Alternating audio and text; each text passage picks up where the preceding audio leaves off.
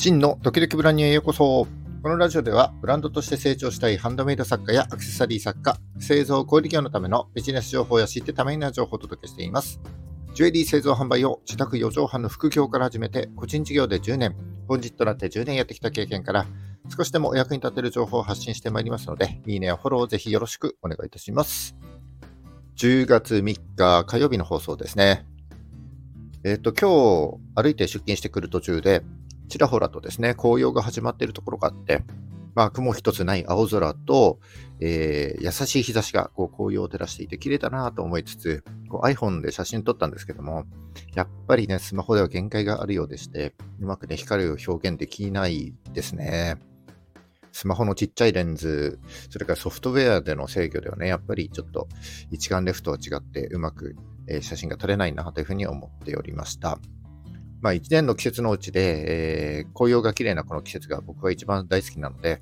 そろそろカメラを持って出かけようかなというふうに思った次第でございます。皆様はいかがお過ごしでしょうか。今日のお話ですけども、そんな季節にちなんでですね、時間に関するお話を少しさせていただこうかなというふうに思っております。1日は24時間、みんな等しく平等ですけども、同じ時間を過ごしていても結果が大きく残せる人もいれば、毎年ですね、あんまり前に進めていないなんていう方も多いんじゃないかと思います。時間の見方を変えるだけで、時間の過ごし方だったり、考え方が大きく変わって、これまでとは全く違う未来が開けるかもしれません。ぜひ最後までお付き合いいただければ幸いでございます。それでは今日もよろしくお願いします。今日も噛みまくっております。絶好調です。今日はですね、時間に関するお話で、時間に関する4つの原則というものを少しお話ししていきたいなというふうに思っております。1日は24時間。これは皆等しく平等で、総理大臣でもハリウッド俳優でもみんな同じですけども、同じ時間をね、過ごしていても、結果が大きく残している人もいれば、毎年あんまり前に進めていないなという人も多いんじゃないかなというふうに思います。今日お話しする、時間に関する4つの原則を意識して、時間の見方をちょっと変えてみることで、仕事に対する時間のかけ方だったり、考え方だったり、普段の過ごし方が大きく変わって、昨日までとは違う、全く、違う未来になるかもしれませんので、ぜひ最後までお聞きいただければ幸いでございます。早速、時間に関する4つの原則とはですね、1、時間は平等である。2、時間は有限である。3、かけた時間と成果は無関係。4、後回し癖が時間を奪うの4つになります。1つずつ解説していきます。まず、時間は平等であるということ。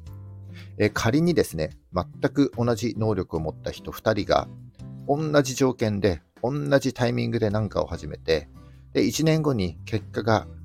大きく変わった場合、それはですね、能力の違いじゃないですよね。能力の違いではなくて、時間の使い方によるものになります。だから自分には才能がないなんていうふうに思った場合は、時間の使い方だったり計画の立て方を工夫するという発想が生まれて、結果が大きく変わっていくんじゃないでしょうか。これが一つ目の原則で、時間は平等であるということです。二つ目の原則は、時間は有限であるということですね。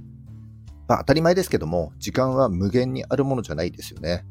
で、仕事をしていると、もっと時間が欲しいとか、この仕事はしっかり時間をかけた方がいいなんていうふうに思う時もありますけれども、時間は有限であって貴重な資源なので、できるだけ時間をかけないということが、少ない時間で最大の成果を生み出すコツではないかと思います。これが2つ目の時間は有限であるという原則になります。3つ目が、かけた時間と成果は無関係。どんなにですね、時間をかけて丁寧に仕事をしても、生み出された結果が評価されなかったり、結果に結びつかなかったとしたら、残念ながら、それはですね、無益なことに貴重な時間を投資してしまったということになります。時間をかけて仕事をしていると、頑張って仕事をしているというふうに思いがちですけども、大事なのはかけた時間ではなくて、仕事の成果そのものではないでしょうか。今取り組んでいる仕事からですね、どんな成果が生み出されるのか、そのために時間をかけすぎていないかということに意識して取り組むことが大事だと思います。これが3つ目の、かけた時間と成果は無関係という原則になります。で、最後ですね、後回し癖が時間を奪うということ。簡単な仕事でもちょっとね、なんだか面倒だから後回しにしようなんていうふうに考える人は多いと思います。でも5分以内で終わるような、簡単な仕事を後回しにしてしまうと、その仕事を処理するための時間が増えます。例えば、メールで仕事内容の確認を依頼された場合、その場ですぐに対応すればですね、メールを見る、内容を確認する、確認完了を返信するっていうシンプルな3つのタスクで完了しますけども、これを後回しにすると、確認して改めて返信しますというふうに一時的に回答する。忘れないようにメールにフラグを立てる。フラグが立っているメールを探して内容を再確認する。依頼された背景や過去の文脈を思い出す。内容を確認する。確認完了を返信する。な風にですね、3つで終わるはずだったタスクがなんと2倍に膨れ上がってしまいます。このようなタスクが1つ2つならまだいいんですけども、3つも4つも放置してしまうとですね、3倍も4倍も時間を費やしてしまうなんてことになりかねません。だから5分以内で終わるような仕事であれば、その場ですぐに対処しちゃった方が、無駄な時間を増やさないということにつながるわけです。以上、今日は時間に関するお話で、時間に関する4つの原則というものをお話しさせていただきました。まとめると、1、時間は平等である。時間の使い方や計画の立て方を工夫する。2、時間は有限である。できるだけ時間をかけないということが最大の成果を生み出すコツです。3、かけた時間と成果は無関係。大事なのはかけた時間ではなく仕事の成果そのものです。4、後回し癖が時間を奪う。簡単な仕事を後回しにすると、その仕事を処理するための時間が増えるということの4つになります。時間が経つのは早いもので、今年も残り3ヶ月を切ったわけですけども、昨年と比べてみてですね、自分が描いている未来に向けて前に進めているかどうか改めて確認しておきたいですよね。